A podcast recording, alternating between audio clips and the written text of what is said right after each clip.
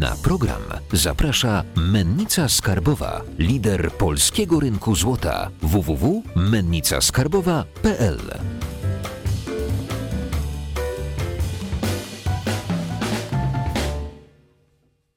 Witam Państwa bardzo serdecznie. Dzisiaj naszym gościem jest Krzysztof Madej, y, obecnie zarządzający y, Kancelarią Windykacyjną, wieloletni członek zarządu Polskiego Związku Windykacji.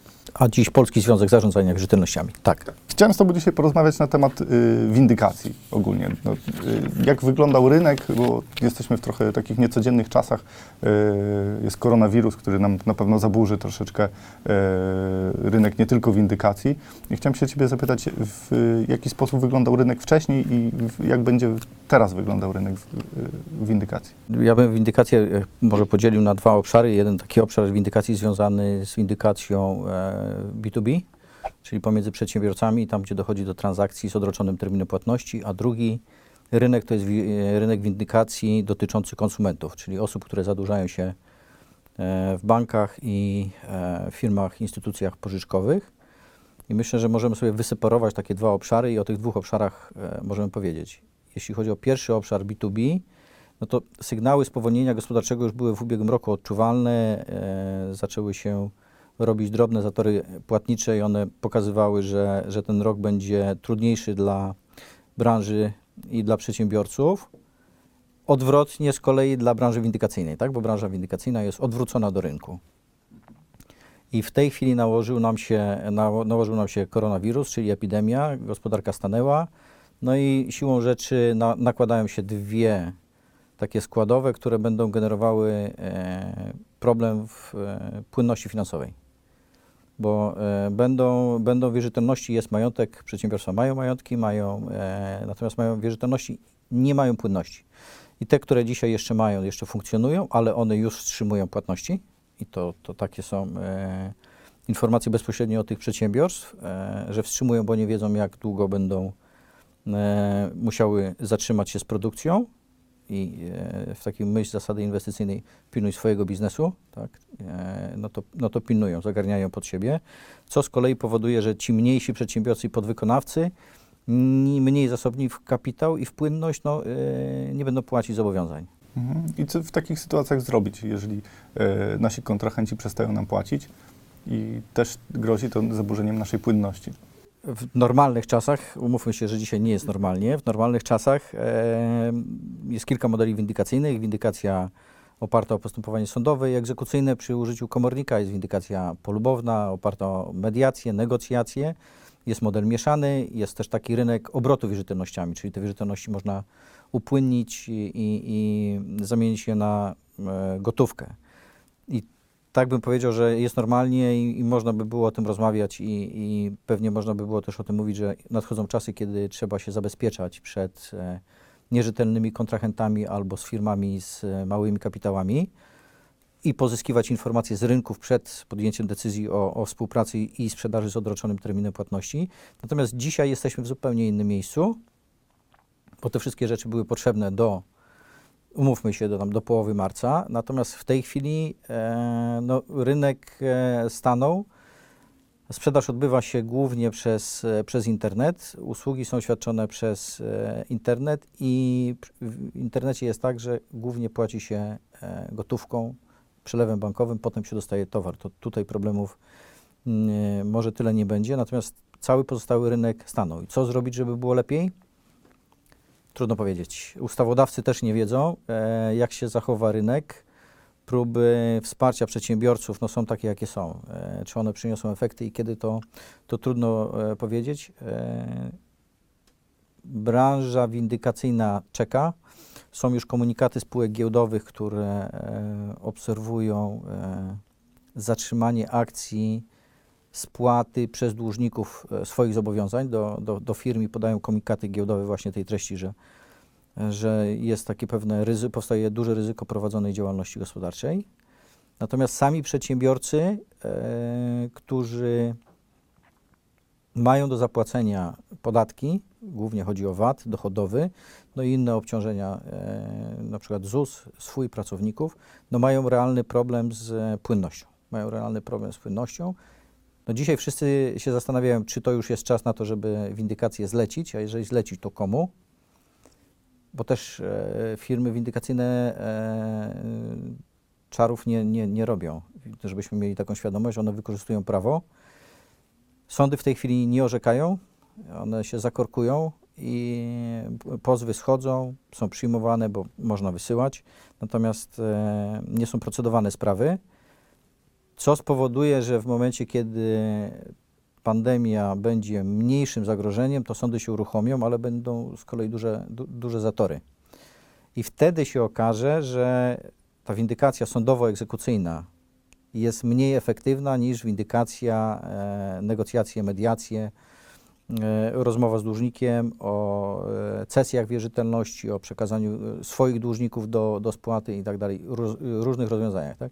Ja dzisiaj bym się skoncentrował na zabezpieczaniu swoich pozycji, swoich wierzytelności poprzez e, odpowiedniego rodzaju poręczenia, zabezpieczenia na majątku, zastawach rejestrowych, tym podobnych, e, tym podobnych rzeczach. To jeszcze nim następne pytanie, to, to, to powiem tylko tak, że e, proszę zwrócić uwagę na ustawę o VAT-ie, która pozwala na odliczenie e, VAT-u e, przy uldze, mówię o uldze na złe długi, po 90 dniach po terminie płatności można skorygować e, deklarację VAT-owską i ten VAT e, niezapłacony przez naszego dłużnika, kontrahenta można odliczyć, tak? Wiele ludzi tak naprawdę w Polsce ma taki problem, że ta, taki, mówi się, że teraz będzie reset, będzie, będzie dosyć spory kryzys. Oni mają reset co, co miesiąc, jak się kończy wypłata, prawda, przed, jak są przed wypłatą, a yy, dużo firm funkcjonuje właśnie tak samo. Większość firm się w, zasadzie może wysypać i co możesz takiego poradzić tym przedsiębiorcom, jak mają się zachowywać, żeby, yy, żeby nie popłynęli na, na tych nierzetelnych kontrahentach? Nie ma, nie ma, nie ma e, chyba jednej odpowiedzi. To, e, to zależy od tego, w, w jakiej jesteśmy branży, e, jaką mamy marżowość e, i jak sobie radzimy z kosztami. I, no generalnie, jeżeli nie ma przychodów, no to trzeba ci- ciąć koszty e, i żeby utrzymać przedsiębiorstwo, no to, no to trzeba się pozbyć kosztów. Ja już nie będę mówił o, o tam gradacji tych kosztów, które są potrzebne, które mm, są mniej potrzebne i, z czego zrezygnować, to każdy przedsiębiorca powinien, e, powinien wiedzieć, umieć sobie policzyć, tak? Czy, czy robimy to tak, czy inaczej. E, natomiast e, nie potrafię znaleźć e, jednej odpowiedzi dla, dla, wszystkich, e, dla wszystkich przedsiębiorców, bo nawet e, sprzedaż wierzytelności, no to żeby sprzedać wierzytelność i odzyskać płynność, to trzeba znaleźć kupca. Tak, a w, idąc w tą stronę, bo banki przykręcają kurek, zaostrzają jakby procedury kredytowe, prawdopodobnie firmy windykacyjne też będą baczniej patrzeć, e, inaczej w ogóle ważyć te swoje długi, które e, będą chciały kupować i mm, jeżeli ich nie sprzedamy i nie mamy szans na zwindykowanie, to co wtedy? No to tylko korzystamy z ulgi na złe długi, czyli, czyli od, odliczamy sobie ten VAT, no i zamykamy przedsiębiorstwa, tak? Mm, No i czarny scenariusz zakłada, że pójdziemy wszyscy na bezrobocie, tak? Tak, a bardzo dużo firm też y, y, może się złapać, jeżeli posiada jakieś oszczędności bądź jakiś budżet, może się złapać w, na takie zgniłe jaja. Będą chcieli wykupić y, jakąś okazję z rynku, y, a ona się okaże czymś, co, co będzie generowało nam stratę, a nie...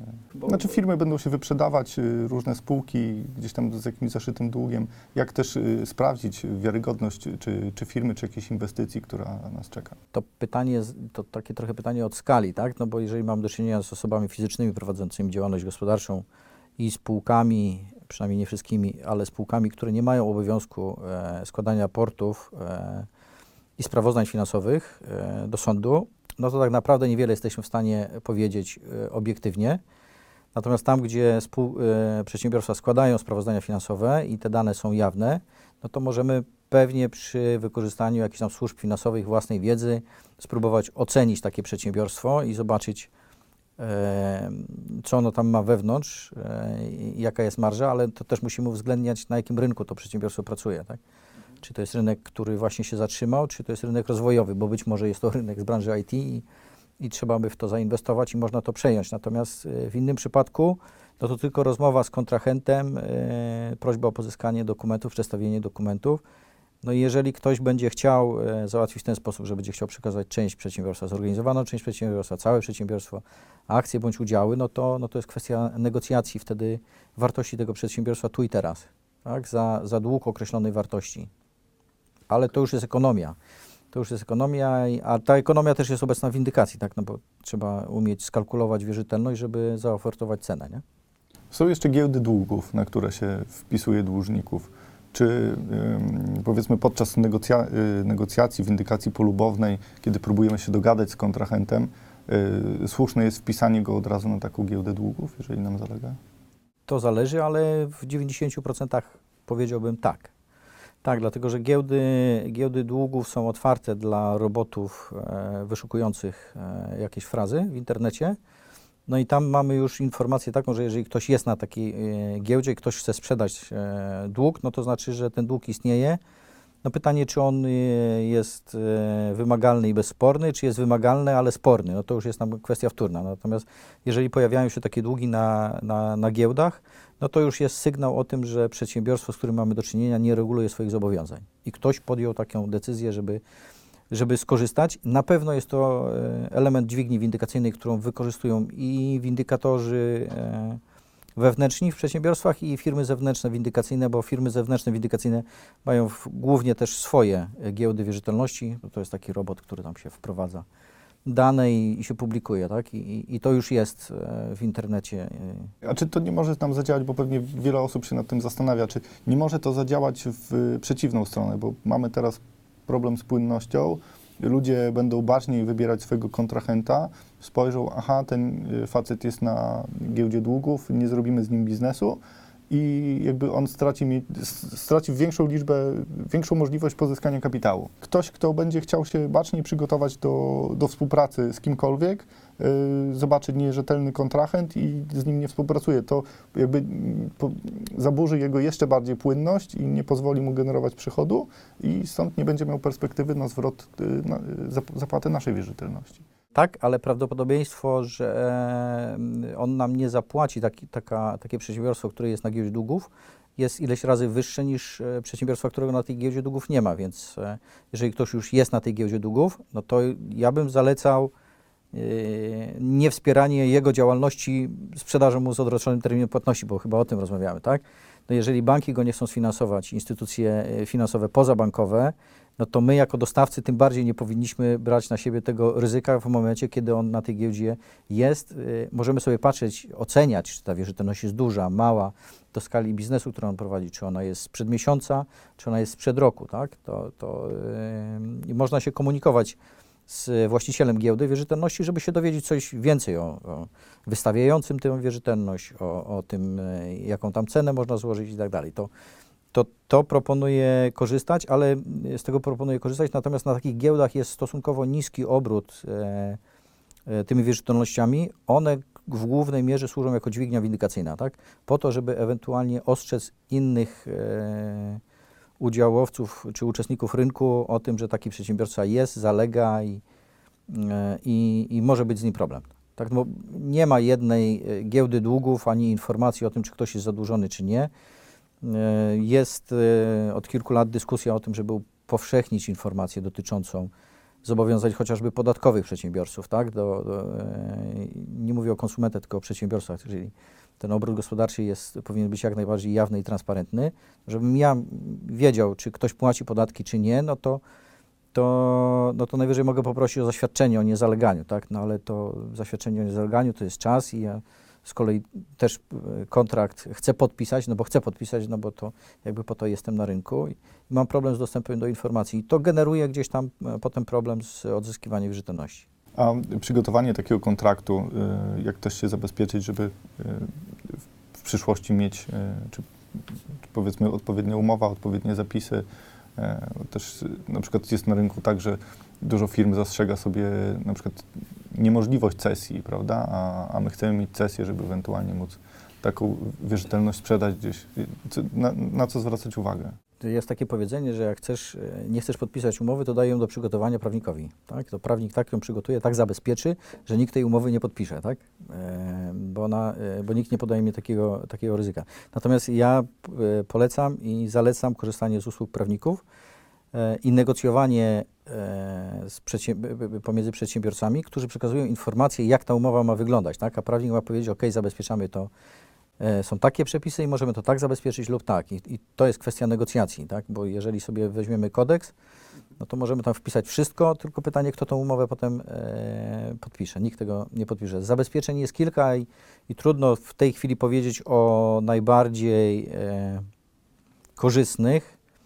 E, tutaj wspomniałeś o, o, o, tej, e, o tej cesji. To znaczy, oba najbardziej korzystnych, bo trzeba uwzględnić e, profil prowadzonej działalności i strukturę organizacyjną, z kim mam do czynienia, czy z osobą fizyczną, spółką osobową, spółką kapitałową i tak dalej. To, to jest tam kilka, kto jest właścicielem, bo jeżeli mamy spółki z ograniczoną odpowiedzialnością, a udziałowcy są rozproszeni i nie ma, no to trochę inaczej. Jeżeli prezes jest właścicielem, no to też można trochę inaczej do tego podejść. I tam te kwestie zabezpieczeń można, można sobie poukładać. Natomiast wspomniałeś o zakazie e, zbywania wierzytelności. Tak, są takie umowne. E, obrót wierzytelnościami jest dopuszczony, chyba że się go wyłączy umownie. I w przypadku, kiedy taka cesja jest e, i jest tam zakaz, czy kontrakt jest i jest zakaz zbywania tej wierzytelności, no to nie możemy jej zbyć, tak? Czy są jeszcze w umowach takie punkty, na które powinniśmy zwrócić szczególną uwagę oprócz tej sesji? Kwestie mm, warunków dostawy, odbioru e, towaru, e, potwierdzenia wykonania usługi, e, określenia terminów płatności, określenia miejsca płatności i ewentualnie przyjęcia jakiegoś poręczenia ogólnego w, postaci chociażby weksla. Ten weksel nie, nie spowoduje odzyskania pieniędzy, on przyspieszy tylko odzyskanie pieniędzy i spowoduje, że to odzyskanie będzie tańsze. Tak? Może, czyli, sam proces sądowy będzie tańszy i szybszy. Tak? No to tutaj tak, takie elementy bym, e, bym wybierał. Natomiast e, są duże kontrakty wielostronicowe, do których są e, załącznikami są ogólne warunki sprzedaży i w tych ogólnych warunkach sprzedaży są też tam takie jakieś punkty, które, które pozwalają lub nie pozwalają łatwo dochodzić później swoich praw. Tak? No to, to, to trzeba usiąść. To wszystko zależy od skali biznesu, ale generalnie ja polecam prawników. Dzisiaj e, dostęp do prawników jest szeroki, e, ceny są przystępne. Mm, Kwestia znalezienia prawnika, który nam odpowiada i, i, i sprawdzenia jego wiedzy. Tak? No, wiedzę prawnika sprawdzamy głównie przez rekomendacje, bo to, to tyle można e, powiedzieć, bo to są usługi. Tak? A jeżeli chodzi o koszty, czy kancelarii windykacyjnych, czy, czy koszty prawników, czy dobrym pomysłem jest y, znalezienie takiego, y, takiej firmy, która bierze wynagrodzenie za sukces? I tak nie. Eee, Znaczy, generalnie nikt nie lubi pracować za darmo. Eee, Model e, pracy tylko za sukces jest obarczony dużym ryzykiem niezarabiania pieniędzy e, i sama, sam, samo przedsiębiorstwo windykacyjne ma problem e, z zatrudnianiem ludzi do świadczenia usług o wysokich kompetencjach. Jeżeli mam e, niską marżę i mało zarabiam, no to będę świadczył innej jakości usługę niż e, firma, która bierze, kolokwialnie rzecz mówiąc, opłatę wstępną upfront, ale zatrudnia specjalistów wysokiej, e, wysokiej półki i, ci specjaliści świadczą usługę na określonym wysokim poziomie. I wtedy mamy do czynienia z, e, w przypadku powodzenia e, w odzyskaniu wierzytelności, e, możemy skorzystać z- ustawy o, o, z kolei o terminach i, i gwarancjach zapłaty. Tam jest taki artykuł 10, który mówi o zwrocie kosztów windykacyjnych dla przedsiębiorstwa, które skorzystało z takiej usługi windykacyjnej, ale to uwaga, tylko w obrocie gospodarczym pomiędzy dwoma przedsiębiorcami i tam jest zwrot kosztów poniesiony przez e, przedsiębiorstwo, które korzysta z usługi windykatora. I wszystkie koszty są zwracane. Tam są e, dwa punkty, z których należy i, i można korzystać. E, jeżeli sprawa natomiast trafi do sądu i mamy pełnomocnika procesowego, no to już tam są inne przepisy, które regulują wynagrodzenie pełnomocnika procesowego i koszty, tak zwane koszty zastępstwa procesowego. Ja bym sugerował e, złoty środek, czyli ta opłata, jeżeli jest, to, to pytanie jest, za co ona jest, tak? Czy, czy tylko za przyjęcie sprawy i, i potem jeszcze coś tam e, trzeba cały czas płacić i, do, i dopłacać, czy ona też już, ta opłata coś w sobie wnosi, tak? Nie wiem, e, raport, e, czynność windykacyjną terenową, e, analizę dokumentów, e, jakiś rating finansowy przygotowany i tak dalej, i tak dalej. Ona coś powinna wnosić, bo od czegoś trzeba zacząć, tak? Firma, która bierze tylko e, wynagrodzenie success fee, to prawdopodobnie to success fee będzie miała wyższe niż firma, która ma e, taką opłatę wstępną. No i to znowu gra rynkowa jest, tak? Gra rynkowa, jak my potrafimy jako windykatorzy sprzedawać swoje usługi, a z kolei przedsiębiorca jak jest dociśnięty do tego, żeby skorzystać z takich usług windykacyjnych.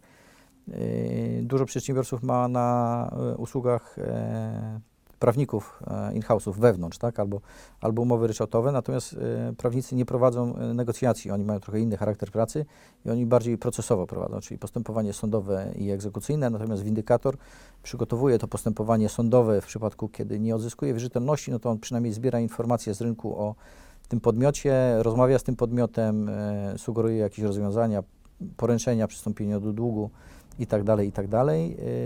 E, e, Szuka też majątku dłużnika, który będzie potem potrzebny do ewentualnego zabezpieczenia. Tak razem z pozwem można złożyć wniosek o zabezpieczenie. Czy często się zdarza, że firmy windykacyjne też mają problem z płynnością i bo też y, jest taki model, że y, firma windykacyjna przejmuje wierzytelność na swoje konto, a później płaci y, temu, kto ją wymaga. I często się zdarza, że firmy o niskiej jakości właśnie mają problem z płynnością i blokują ten, ten kapitał. Kilka, na, e, kilka lat temu, jak był, e, tak, taka hossa była na rynku windykacji, to, to powstawało bardzo dużo firm windykacyjnych, e, które przyjmowały cesją wierzytelności na siebie, odzyskiwały, a potem nie płaciły, nie przekazywały tych środków dalej, tak? I same stały się dłużnikami. Potem te cesje na jakiś czas mm, przestały być głównym element, elementem gry rynkowej, czyli, czyli przedmiotem umów. W tej chwili wracają te umowy, umowy cesji, dlatego że zmienia się perspektywa spojrzenia dłużnika na e, swojego wierzyciela. Jeżeli wierzycielem jest mój wieloletni partner, e, który prowadzi ze mną biznesy, no to ja siłą rzeczy mam z nim inną relację niż z przedsiębiorstwem, które nabyło moją wierzytelność tylko i wyłącznie w celu windykacji i odzyskania tej, e, tej należności, czyli zarobienia pieniędzy. Tutaj nie ma tej relacji handlowej, która była wcześniej. To ułatwia w, y, sam proces windykacji. Tak? Ja, jak przyjmuję do, do swojej kancelarii y, cesję wierzytelności, no to ja decyduję, w którym momencie ta sprawa idzie do sądu, bo wiem, jak mi się rozmawia z dłużnikiem, ponoszę e, koszty wpisu sądowego, przygotujemy szybko e, powództwo, składamy, działamy. Tak? To, jest, to jest dynamika, bo mamy, nie muszę tego konsultować, tak jak w przypadku zleceń, nie muszę tego konsultować z klientem tak? i opowiadać mu, co się tam działo. E, klient jest zainteresowany szybkim odzyskaniem pieniędzy, jeżeli to jest przelew powierniczy, no jeżeli jest to kupione już na książkę do mnie, czyli zapłacona cesja bezwarunkowa, to to jeszcze jest, jest, jest prostsze, tak? Ale problem płynnościowy firmy windykacyjne e, mają, e, te, które kupują, z uwagi na to, że potrzebują cały czas zasilać się kapitałem do zakupu portfeli wierzytelności, bo tych wierzytelności cały, są, cały czas są. I, I problem płynnościowy może nie polega na tym, że nie ma za co zap- czym zapłacić wynagrodzeń pracownikom, czynszów, e- etc., tyle, że trzeba nabywać nowe, kolejne pakiety, a rynek finansowy z kolei stracił zaufanie do branży po, przez tam jakieś tam w ostatnich kilku latach zdarzenia, które miały miejsce. Już nie będziemy może te, o tym opowiadać. To wróćmy jeszcze do tego tematu firm finansowych, bo y, przypomnijmy sobie sytuację getbacku. Y, Firma skupowała wierzytelności, i, których nie dało się zwindykować i wszyscy myśleli, że ma jakiś, jakąś magiczną różdżkę, jakiś magiczny sposób, którym robi to lepiej niż inni. No, tymczasem oni się wywalili. Ale to oni się trochę wywalili nie dlatego, że nie potrafili windykować, tylko dlatego, że marże osiągane na odzyskach były e, nieduże, a wynikało to z tego, że płacili z kolei wysoką cenę za, za portfele. No, rynek finansowy generalnie jest tak skonstruowany, że to tak jak kolokwialnie rzecz ujmując, jak rower, tak? Jak pedałujesz, to jedziesz, jak przestajesz, to się przewrócisz.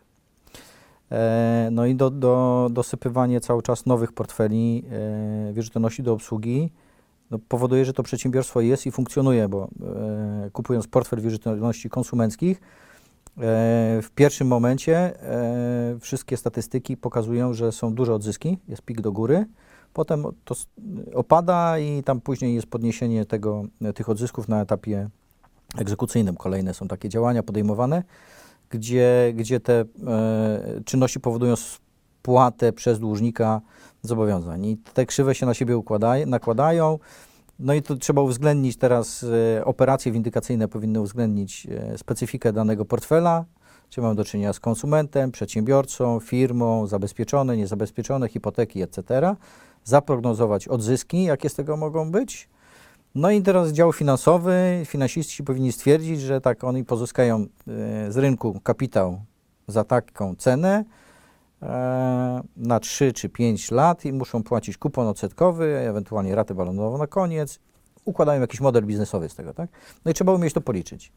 Jak to jest, e, jeszcze przyjmiemy sobie takie idealne warunki prowadzenia działalności, że ustawodawca nic nie zmienia, rynek mamy stabilny pracy, czyli wszyscy są zadowoleni, no to te krzywe są na tym zaprognozowanym mniej więcej poziomie. Natomiast jeżeli zdarzają się wypadki różnego rodzaju, chociażby będzie jakiś tam wzrost bezrobocia, e, no to już te odzyski będą mniejsze, tak? Zmiana ustawy o, o funkcjonowaniu kancelarii komorniczych powoduje też pewne reperkusje, wzrost kosztów e, około windykacyjnych, czyli na przykład przedsiębiorstwo windykacyjne musi zapłacić jako wierzyciel, wierzyciel wtórny dzisiaj e, 150 zł w przypadku wydania postanowienia o bezskutecznej egzekucji do komornika, to dla przedsiębiorstwa, które prowadzi setki tysięcy postępowań, to to są już realne, realne wydatki.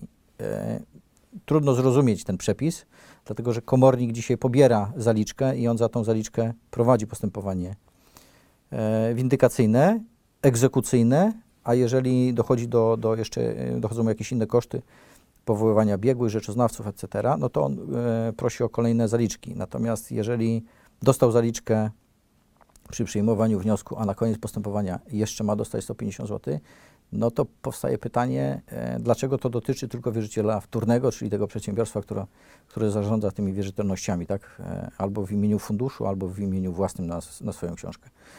I tutaj e, no, Getback e, kupował e, dużo, bo to było du, du, duże przedsiębiorstwo, miało zdolność pozyskiwania kapitału, no i skończyło się jak się skończyło, czyli, czyli przeinwestowane, tak? Klasyczne przeinwestowanie.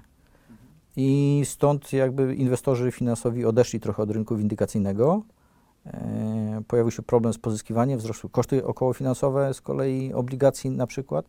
No i trudno dzisiaj jest, jeszcze w tym okresie dzisiejszym e, epidemii, trudno jest pozyskać kapitał na e, zakup kolejnych portfeli wierzytelności. I wydaje się, że branża windykacyjna chwilowo przejdzie e, te duże przedsiębiorstwa, które, które współpracują z firmami pożyczkowymi albo obsługują fundusze sekurytyzowane, będą, będą pracowały na zlecenia, tak? Dla banków, dla firm pożyczkowych. Natomiast ci, którzy mają kapitał swój lub dostęp do, do kapitału właścicieli, no to, no to będą oferowali dużo niższe ceny na rynku niż były do tej, e, do tej pory, tak? Czyli paradoksalnie w tej chwili mamy takie zatrzymanie windykacyjne i firmy windykacyjne będą się e, zastanawiały, jak będzie wyglądał rynek, a w konsekwencji za kilka czy kilkanaście miesięcy dojdziemy do, do wzrostu zainteresowania znowu branżą windykacyjną, no bo się okaże, że, że ktoś te wierzytelności, które przeterminowane, które powstaną dzisiaj w związku z tą epidemią i, i tym kryzysem, który, który gdzieś tam do nas zaglądał, spowolnieniem gospodarczym, ktoś musi to obsłużyć i ktoś to musi kupić, tak? bo koszty obsługi wewnętrznej będą za wysokie, bądź będą nieefektywne. Takie przedsiębiorstwo jest bardziej efektywne zewnętrzne niż wewnętrzne, tak, służby. I na koniec jeszcze, czy chciałbyś, Krzysztof, coś przekazać dla naszych widzów, dla finansowych prepersów, jak lepiej przygotować się na te życie w kryzysie pod kątem windykacji, tego co mówiliśmy? Czyli inwestować w branżę windykacyjną? Inwestować w branżę windykacyjną jest to branża, która będzie się dynamicznie rozwijać w najbliższym okresie. Możemy przejść, możemy sobie powiedzieć o tym, jak się będą zachowywali dłużnicy, konsumenci, którzy generują też dosyć duży obrót e, i oni będą. E, czy ustawodawca ostatnimi laty wprowadził kilka, e, kilka ustaw, które ułatwiają oddłużanie się e, dłużnikom, konsumentom i wprowadził i wprowadza e, cały czas nowe rozwiązania, tak? Chociażby skracając okres przedawnienia e, z 10 lat do 6, e, podnosząc kwoty wolne od zajęć i tak dalej, i tak dalej.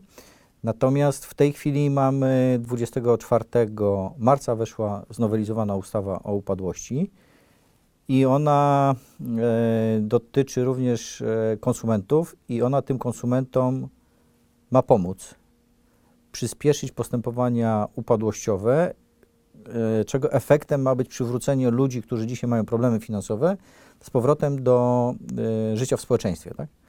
Bo my patrzymy na branżę windykacyjną z perspektywy jej dochodowości, zachowania windykatorów, spłacalności, natomiast po drugiej stronie w przypadku konsumentów, pomijam przedsiębiorców, którzy są traktowani jako profesjonaliści, i, i, I sądy ich tak traktują i no- myślę, że należy tak e, traktować przedsiębiorcę. Natomiast po drugiej stronie mamy e, konsumenta, który już nie jest e, profesjonalistą, którego chronią różnego rodzaju ustawy, Urząd Ochrony Konsumenta i tak dalej, i tak.